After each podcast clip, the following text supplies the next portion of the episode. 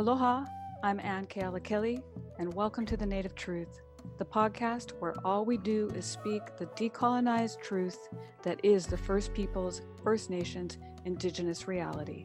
So, if you care about the survival of Native peoples, if you care about justice, if you care about Mother Earth, you're in the right place. This week, my guest is Tina Ngata, a fierce, articulate, courageous Maori who is one of the most dedicated Indigenous rights activists in the Pacific we will be discussing the doctrine of discovery and the millions of dollars being spent by the New Zealand government to celebrate the 250th anniversary of the arrival in Aotearoa of Captain Cook. Then, Lamaku Mikahala Roy brings us another Ho'ailona report. But first, a few Native news headlines.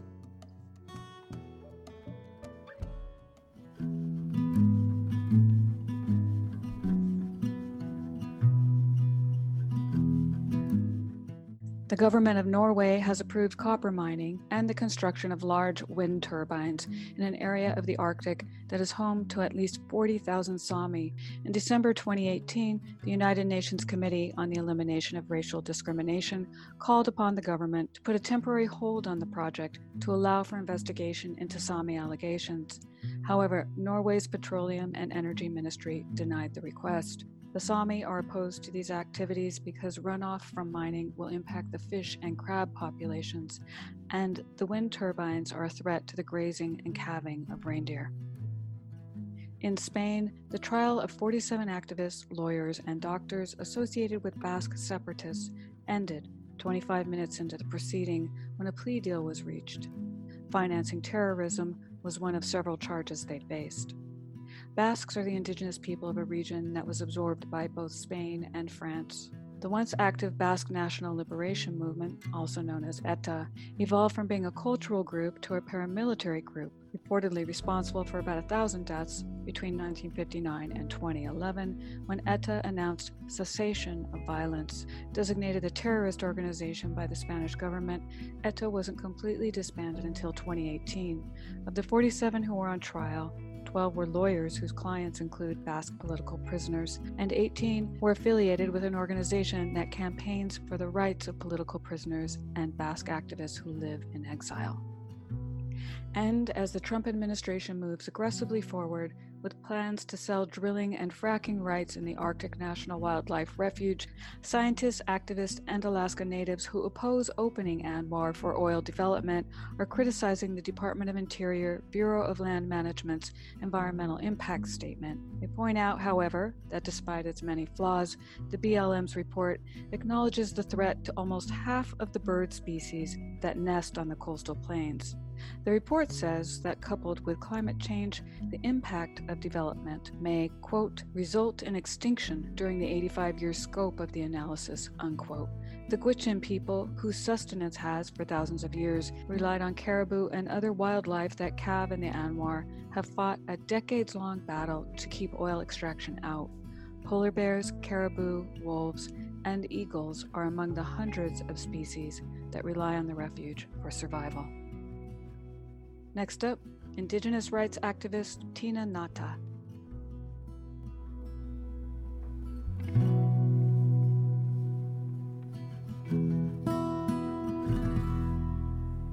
Tina, my friend, my sister, welcome to the Native Truth. I'm really glad you could talk story with me a little bit about what's going on and what's coming up.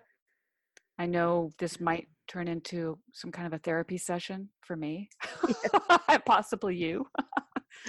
because yeah. I don't know about you, but I need to vent. But you have a lot more going on, particularly on this subject of uh, Captain Cook and the doctrine of discovery, and you know the celebration uh, in your country. I know, and also in Australia, of a man who, to many of us, really symbolizes death and destruction for Indigenous Pacific world. I'm surprised that millions of dollars are being spent to celebrate Captain Cook, his arrival mm. there. The monument to Cook stands in Kealakekua Bay, where he's credited with discovering my people. yeah. You know, discovering yeah. Hawaii he's, and Australia, you know. Yeah. Um, I'm so sorry. No I'm worries. So What's sorry. going on with baby girl? Let me sort her out. One sec. What is the problem? You just chose the perfect time. What's the problem? What's the problem, my honey? You want to go into where Rara is? You go into Rara, okay? Mummy's just gonna have this one, this one hui, and then once I'm finished, I'm gonna make us some lunch, okay? I got us some chicken nibbles and dumplings and stuff, okay? All right, good girl. You gonna hop under the blankie with Rara? You have some cuddles. Cup pie. Good girl, Kish. Mwah. All right. We're good to go. you know, from taking care of baby to talking about, you know, the murderous history of Captain Cook. Make Yeah. the segue. I mean, there is no segue except that a crying baby does make sense when we're talking about this. well, no, and then this is also our Indigenous reality, eh? I mean, it would be fantastic if we could just go about the business of being mums and, and continuing to live unter, uninterrupted on our lands, and but just the very process of trying to be, um, you know, requires of us a whole nother job of decolonization because I'd actually just love to be, uh, you know, a Ngāti Porou mum living with my babies, teaching them, you know, the our ways and passing on our legacy.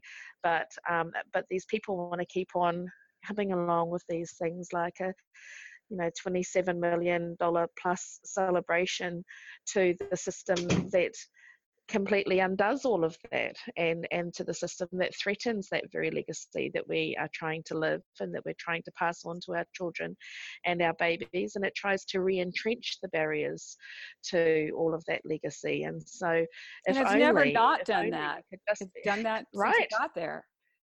that's its very purpose is to undo our way of being so that it can you know implement its own way of being and so and to dispossess us of who we are and and you know our only choice to survive is to survive as a non-native. It's a complete genocidal process and so you know if if only we could just live in peace um you know and be mums and uh, and be our our people you know for me being a Ngāti Porou woman would you know would just be wonderful if we didn't have you know a government that wants to come along and go now let's re-entrench everything that stands in the way of you doing that um, and fund that to the tune of of tens of millions of dollars. So this is the reality is is that um you know it's not a it, it is a job it's not a paid job of course these things but it, it's a job because our very survival depends on it whilst also mothering and uh, and, and doing everything that we need to do in our communities so well, let me ask you though. I uh, have to ask you though. Are you taking care of yourself? Because I think activists. I know activists, and I know myself too as an activist. I- There have been many times where I have not taken care of myself. Are you taking care of you, your body? Well, you know, all of us, I think, uh, on this front, this is the golden question, and we're consistently asking ourselves, how do we do this best care? I think for me, uh, the best way that I'm able to do that is peaks and, and troughs, and it's a process of figuring out, you know, what are the battlefronts for me. You can't, we can't take on every battlefront. Mhm. So, what are my battlefronts? And then, when it's not my battlefront, how can I engage in, in my self care? And for me, my self care is just retreating with my babies and my darling and just really having having our time together um, and then i have you know my sisters as well that i will retreat into and just just be with each other and enjoy our space with each other as well. A- and in the same sense i keep just as you have modeled just now by even asking that question i keep an eye and an ear out on my sisters 90% of them are sisters engaged in the struggle and, and my brothers as well to see you know how they're doing checking in with them and seeing whether or not there is a way that i can support them in the nourishment when the time comes. Because being nourished and nurtured and finding ways to be like i say this a lot to people are you hydrated? Are you drinking your water? Even doing that i have found is like an act of resistance. It is the first place that i resist is to say you know i'm going to make sure my body's okay right now because i don't know what's going to happen after i do this or this or this right and That's so, right, and and you know just our, our rhythms and our cycles. You know we try to honour the maramataka in our lifestyle and and um, check what point of the um, of the of the cycle of the marama cycle we're up to at that time. But mm-hmm. again, the systems that assail us are completely out of whack with all of those r- rhythms and patterns and tend to push you out of whack with the rhythms and patterns because you're forced to attend the meetings mm-hmm. on the days where we definitely should not be meeting, on the days that we mm-hmm. should be at home. Uh, quietly considering, you know, what we're going to be doing for the next month, or on the day that we should be harvesting. You know, these rhythms and cycles that have been developed um, with with our bodies and mind by our ancestors over however long are all disrupted by needing to respond to those spaces. So, you know, I think when, when I do take the time out to retreat, also it's around um, going to a space where I can listen to my body and just get back in sync with my own rhythms and, and cycles as well. So, mm-hmm. all of these things are um, are uh, disrupted i think when we when we take on the battles that we take on and we move into those spaces but we do it so that you know for instance our, our babies don't don't have to and so that our babies have a better shot of living in sync with with their patterns and rhythms and living in a healthier way that's more in alignment with the legacy that was left by mm. all of our ancestors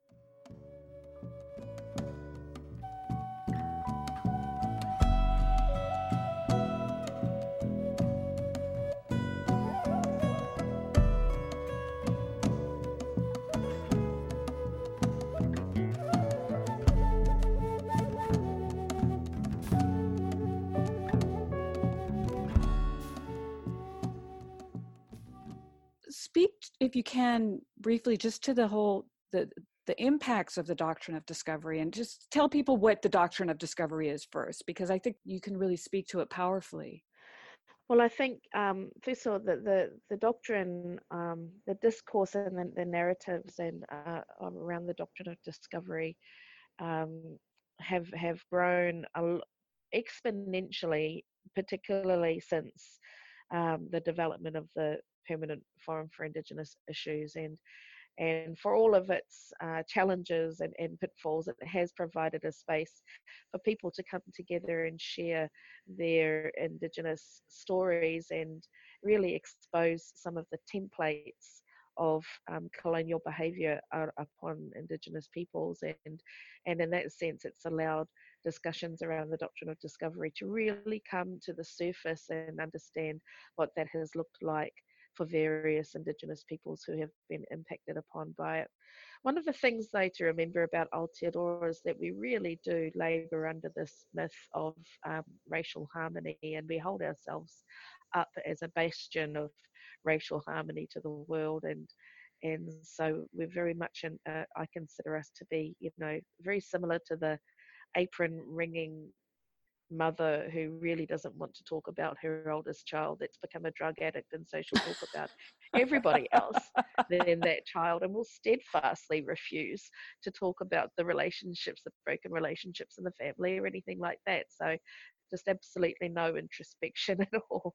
But but we tend to talk about everybody else and so you know it's terrible terrible what christopher columbus did terrible what hernan cortez did those bad bad you know Americans and those bad bad mm-hmm. Spaniards. Much but, easier. But, yeah, but we had a kind colonization here in Aotearoa. Ours was bloodless, ours was beneficial, and everything's fine here. And look over there, and even you know we're very quick to judge what happened in Australia, uh, even though it was the same person who applied the process uh, in Australia that applied the process here, and so um, and so we've been very slow off the mark to come off our recognition of of the doctrine of discovery as it is applied in Aotearoa, but a few of us were aware of it.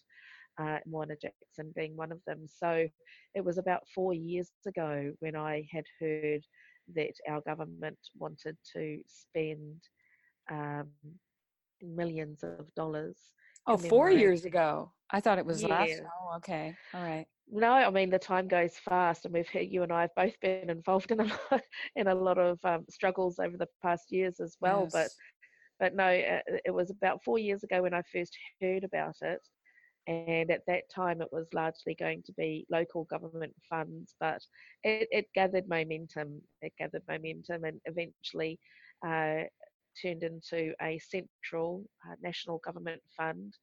Uh, and to date, we've tracked publicly declared expenditure of over $27 million, but you could, I would say, easily double that when you take into consideration uh, so that the cross agency work, for instance, the development of a of a school curriculum that uh, aligns um, British imperial expansion with Polynesian navigation.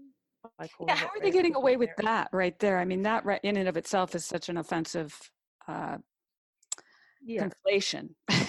Absolutely, and, and a lot of the languaging around it, both in the curriculum and in the the uh, celebrations that are being held out around the country, use this kind of language of dual heritage, and so they try to reflect that you know, British did this and Polynesian people did this. So, you know, British has, you know, British maritime heritage and, you know, Polynesians navigated as well. And they, and of course the inference underneath that is, you know, we're all just people on a boat going places and, and you got, you just happened to get here before us. And, and so these are deeply political statements that are being made through the languaging that is being used in these celebrations and in, and in the curriculum. It's deeply erasive of the of the fact that Maori, many Maori, have um, have stories that link us to this land well before um, the arrival of the of our tipuna waka and so uh, but but in any case it's also you know as i've mentioned before the two are, are quite different imperial expansion is a process of um, of uh, power and uh, exploitation of power and extraction of resources and the redirection of those resources to a central group uh, or a central seat of power and, and that's not at all what our what our tipuna did. But these are some of the uh, obvious pitfalls that are happening, and the, the rescripting uh, or, or the re-entrenchment of colonial fiction, such as uh, a strong focus on the benefits of colonization, a strong focus on on how we all benefited out of it, and that uh, and the uh, good aspects of Cook. So they like to focus upon what a amazing cartographer he was, the great maps that he drew. And then along the way, there are some small uh, acknowledgements at best to times where things might have gone wrong and one or two were killed.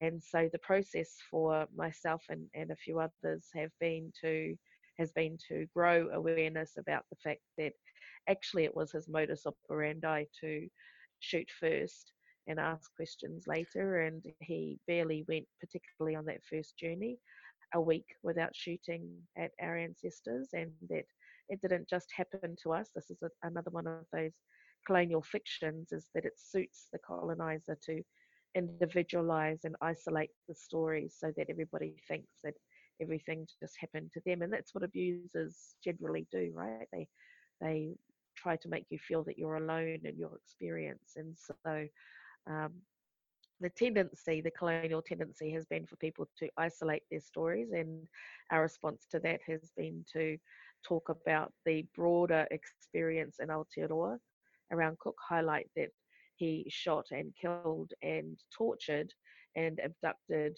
everywhere he went uh, around around um, Aotearoa, and that where he didn't do that, that was the exception to his MO, not the other way around.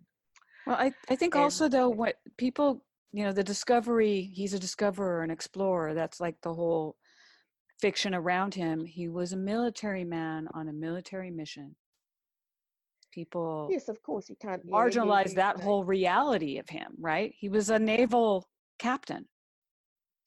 Yes people tend to and i think one of the strong um, discourses here in Aotearoa has been that he was on a science mission, that he was somewhat of a Renaissance man who was interested in, in observing the transit of Venus. But a lot of that uh, is derived from the fact that there were multiple colonizing nations moving around the Pacific at that time, and it was a convenient cover for the Navy to have the Royal Society co fund uh, the voyage, the first voyage, and call it a, a, scientific voyage. But he had, from the moment he left the shores of New Plymouth, instructions in hand that were uh, to, to, you know, scare quotes, discover land.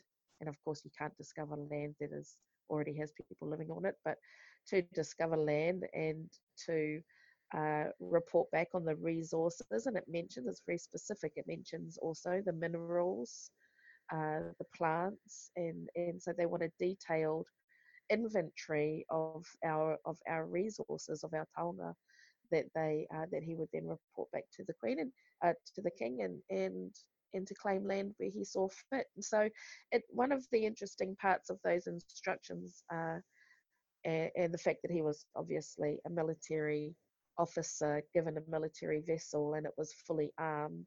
And if you take all of the time markers out of that, it's quite clearly an invasion. If anybody did that today, it would be seen as an invasion. And so, and so that's exactly what it was a military invasion. And it was, you know, a standard practice of uh, the military being the vanguard of imperial expansion, of them going forward into the world to help expand the empire that came behind them. And in that sense, this is very similar. This is exactly what connects him to the other, again, quote, explorers and discoverers uh, of the age of discovery, which is probably better known as the age of genocide. And and that includes Cabot, and that includes Cortez, and that includes Columbus and Magellan and the the running thread between all of these experiences is the doctrine of discovery and so you know for many of us as indigenous peoples we often i've often heard us say you know what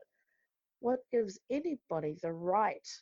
And you have to think you know really what does give anybody the right to think that they can go into somebody else's place space and claim it, just claim it for their own and claim rights over their bodies, claim rights over their lives, and think that you are entitled to be able to to do these horrendous things that these men did over over that age of genocide. And and the answer is is generally the doctrine of discovery because this entitlement is enshrined within a set of laws that were yes. issued by by the Vatican is uh, codified. Yeah. So it was codified into these documents, and and uh, and the language is very specific within those documents. It's to to conquer, to vanquish, to dispossess, to commit to perpetual slavery.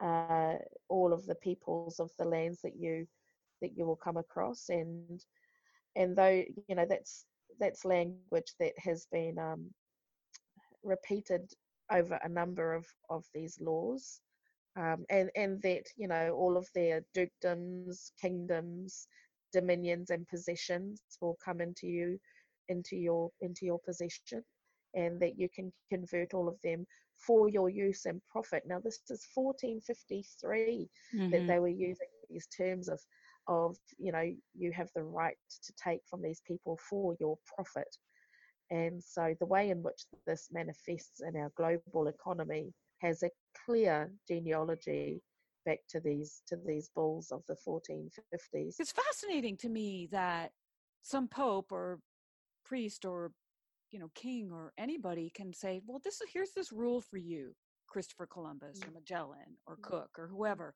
christianity has been quite the tool, okay, mm. of of uh, control. Um, especially, I see this just in Hawaii. I, I, and I know this from my own kupuna. They'll say yes, haole or bad, or you know this and this happened and this was terrible, but at least they brought us Jesus. There's a kind of logic here that I feel like we need to speak to as we talk about this history that came out of that church. And this is why it's called the, the doctrine of Christian discovery. It eventually became some of the foundational laws for the law of nations, which eventually turned into international law. And so a lot of our international law that is applied through places like the UN, it, it, it has its foundations rooted in these ideas of supremacy, not only of white intellect and not only supremacy of, um, of white people or bodies, but supremacy of our atua. The idea is our atua, our, our God, our singular God, is supreme to your indigenous gods or faith and you will submit or or you will die and so this has been one of the most heavily aspects of you know heavily impacted dimensions of who we are is the assault upon our spirituality mm-hmm. and and uh, you know i appreciate many people will take from from both sides but there's only one side that's been severely diminished and that's the side of, of our atua and, and it's mm-hmm. always been my position that if we cannot defend our atua we will have a very hard time defending our whenua, our moana, and our rangi. Uh, because they are our atua. And in that, there's a challenge to our brothers and sisters in, in the, the Christian religions or in other religions that have a heritage and a relationship to the diminishment of our own beliefs. Uh, if we expect governments to respond to the heritage of their relationship to our dispossession, then I think uh, when you consider that it was literally the cross and the crown that carried out these acts. Mm-hmm. Um, that that there needs to be a response to that as well, and and people, you know, so that's a that's a challenge for the faith to respond to that heritage. What has been the toughest part for you as you have walked through the process of educating your own people and anybody who would listen about what this celebration really means. Challenges that we face, which is the, the ones that are closest to home, are the hardest. So the discussions with our own uh, are often can be, in one sense, um, the most difficult to navigate, but also because it's the most heartbreaking to, mm-hmm. to see um, to see your own uh, become complicit. But this, you know, and this exists across multiple across multiple spaces. You know, we have, and uh, I would say our treaty negotiation process has largely been responsible for growing a culture of um, of compromise. And somewhere along the way, you know, I and I think back to the to the 80s and even in the 70s and the the strong tradition of civil disobedience that we come from uh, and the marches that we had but somewhere along the way in the in the I'd say the 80s and the 90s we we started to uh, change tack and look at getting around the table and compromising away this in order to gain that mm-hmm. uh, a lot of the um, kind of teeth of our resistance movement got got pulled and I think we've compromised probably possibly compromised away too much. When you speak about people sitting, you know, getting a seat at the table, that's been a that's been a refrain for like 20 years. It's kind of hurts the ears. It's a kind of assimilation, really, to have a seat at that table. Kind of like sets up for going along with something like, say, celebrating the arrival of Captain Cook. Yeah. Um, yeah. How does that? So, in what ways are you seeing these kinds of complicities with regard to? Well, I mean, you know, there, there, there needs to be, and there, and there has always needed to be an upfront discussion from the very beginning around whether or not this is a wise decision in the first place, whether or not we oppose the entire fund. We've had generations of people work very hard for us to empower our our um, indigenous voice, and one of the most powerful things we can do with that voice is to say no and I think you know we've become uh, you know yes people in many spaces, and and that hasn't served us well. And I see this in, in places like Ihumātao in, in New Zealand. And I see it also in the Mauna Kea movement, where we just finally reach a point where we say, you know what, no, no more. This is as far as you go and no more. And we have to be drawing those lines. And I think we have to be more proactive about drawing those lines. And the power of making that stand, you know, the world is aware of these movements now mm-hmm. because because, because the people standing. Yes, exactly. Not, not from sitting. Exactly. exactly. Not, not sitting at a table, but standing on your feet. That's exactly right. And and so that is what has woken the world up to those movements. And I think if we believe in ourselves more and we believe in the power of our voice and and using that voice now, you know, more that that's the most powerful space that we can come from. Well, Tina, much mahalo to you, really, and gratitude for for everything that you're doing because it's all your work is an enlightenment, really. You educate all of us, and you really are an inspiration to so many people. I know in your own country, but I know Hawaiians as well, and people on the continent. We all aloha you. Oh, mahalo ya oi, and uh, thank you very much for for having me on, and, and I've really enjoyed um, our conversations over the years, Keala, and, and appreciate also the work that you do. So, uh, tēnā koutou, many thanks uh, to, to you and to the ohana. Kia ora.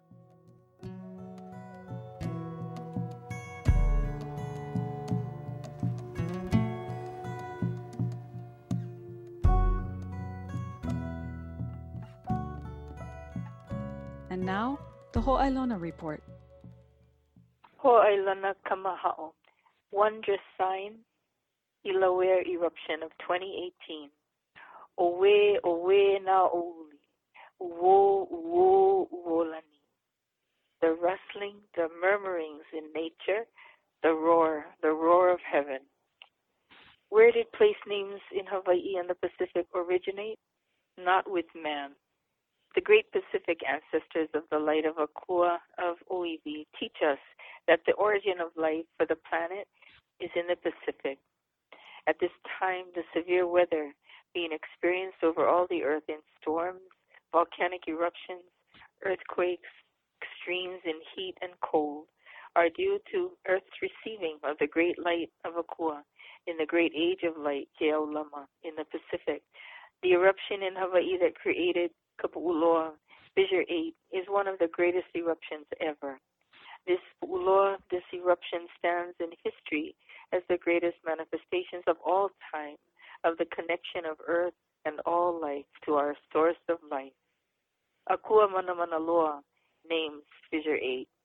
This Inoa sacred name is O Maka'olaho Kalua Kalani, source of the rebirth of the second heaven. For the native truth, I am Lamaku Mikahala Roy, Kahu of Ahuanaheo, Kamakahonu, Hawaii.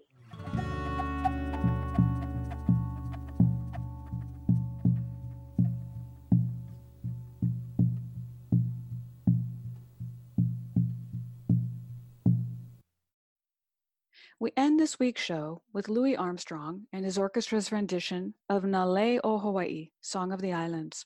I love how, rather than sing the lyrics, he scats. You got to listen close, though, because it's an oldie. It was recorded on Okeh Records in 1929. Wow. That was 90 years ago. There's got to be a few kupuna around who still remember this one. Mahalo nui to Tiokasin Ghost Horse for sharing his song, Prayer, from the album Kissa and to Lamaku Mikahala Roy for the Ho'ailona report. And mahalo nui loa to our Maori Manawahine, Hoa, and Koa Tina Ngata. We all need to ku'e against celebrating Captain Cook, Christopher Columbus, and any other white supremacist, indigenous hating conduit to the erasure of our kupuna and the other native peoples of the world who never invited any of what empire has rained down on us.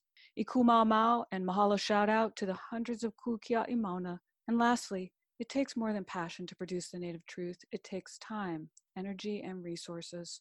And a lot of what our Jewish friends call chutzpah. It's a good word. So if you want to hear more podcasts like this one, make a donation at thenativetruth.com or annkealakelly.com. Ahui ho malama pono until the last aloha aina.